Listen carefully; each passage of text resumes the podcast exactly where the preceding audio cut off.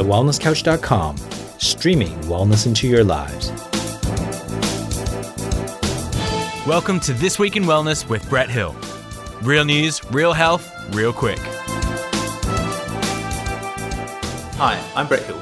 And this week in wellness, research published in the journal Scientific Reports showed that infants who spent most of their first year of life during the pandemic have fewer types of bacteria in their gut than infants born prior to the pandemic. The study looked at over 50 infants born since 2019 and showed that those who gave stool samples during the pandemic, March to December 2020, had lower alpha diversity of their gut microbiome, or less of the bacteria that live within humans and can cause various infections. They also had significantly different beta diversity, a measure of how diverse the populations are between the infants. The authors suggested this difference may have been attributed to social changes caused by the COVID 19 pandemic, with infants potentially experiencing more time at home, less time in daycare interacting with other children, increased hygiene in the environment, changes to diet and breastfeeding practices, and even increased caregiver stress. The authors stated that while speculating on the health implications of gut microbiome differences should be done with caution, gut diversity has been linked to health outcomes across the lifespan. As always, the links are in the show notes. And my opinion on this is that, you know, the impacts of the response to the pandemic, they were particularly talking here about the response to the pandemic, not just the pandemic, but the, the impacts of the response to the pandemic have been wide and varied. You know, I really think a proper cost benefit needs to be done about, you know, what we did during the pandemic and how it worked. You know, how many lives did it save?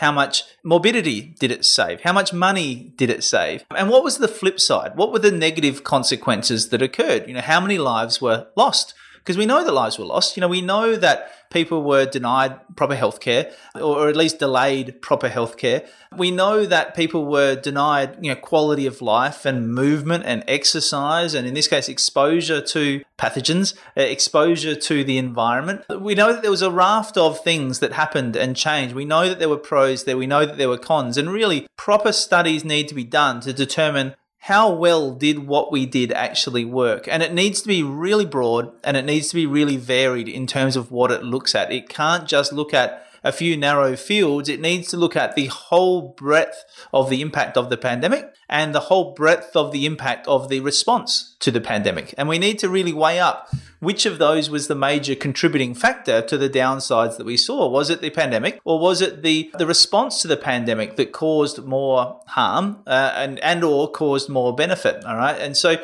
I think it needs to be studied really closely over the next few years so that we can make sure that the next time something like this happens, we have an entirely appropriate response, or at least as appropriate as we possibly can response. The other thing this causes us to question is, is you know, the seed versus the soil, that old debate. You know, is it about the external pathogens and our desire to avoid them, or do we need to work on the soil? Do we need to work on growing the resilience of our individual human beings? And you know, in this case, what we're seeing is that as a result of trying to avoid the external pathogens, we've actually decreased potentially the internal resistance of these infants in a way that may well impact them for a lifetime. You know, we're talking about a really crucial stage, that first 12 months of life, in terms of the development of their microbiome and the maintenance of their microbiome that can set up their microbiome literally for the rest of their lives. And that's not to say that there's not things you can do to improve that and to change that along the way, but it is to say that it's a really formative time and a really formative experience. Okay. And so when we start to recognize that, uh, and this is just looking at, you know, one small aspect of the impact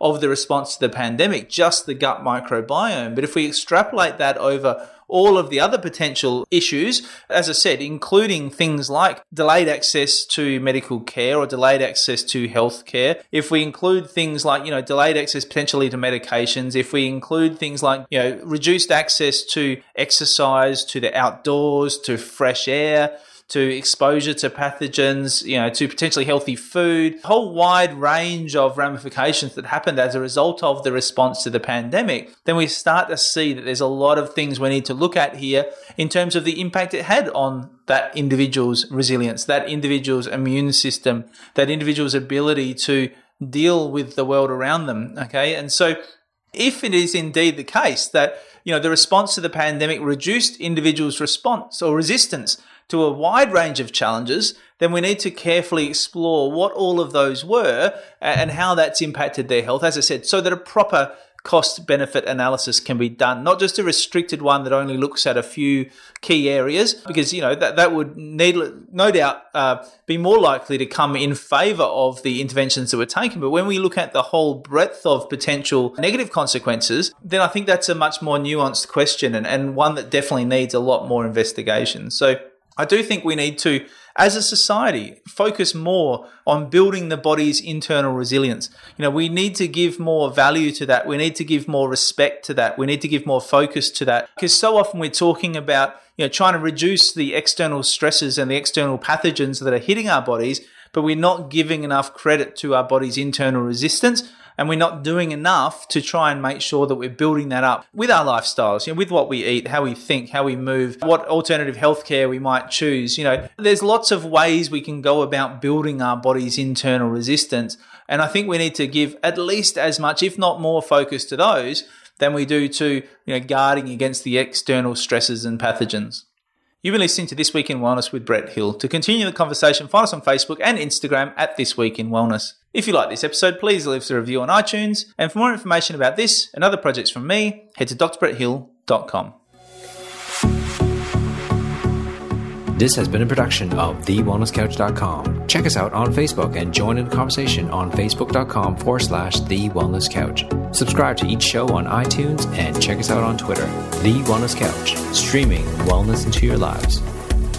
Whilst the Wellness Couch presenter endeavor to provide accurate and helpful information to their listeners, these podcasts cannot take into account individual circumstances and are not intended to be a substitute for health and medical advice from a qualified health professional. You should always seek the advice of a qualified health professional before acting on any of the information provided by any of the Wellness Couch podcasts.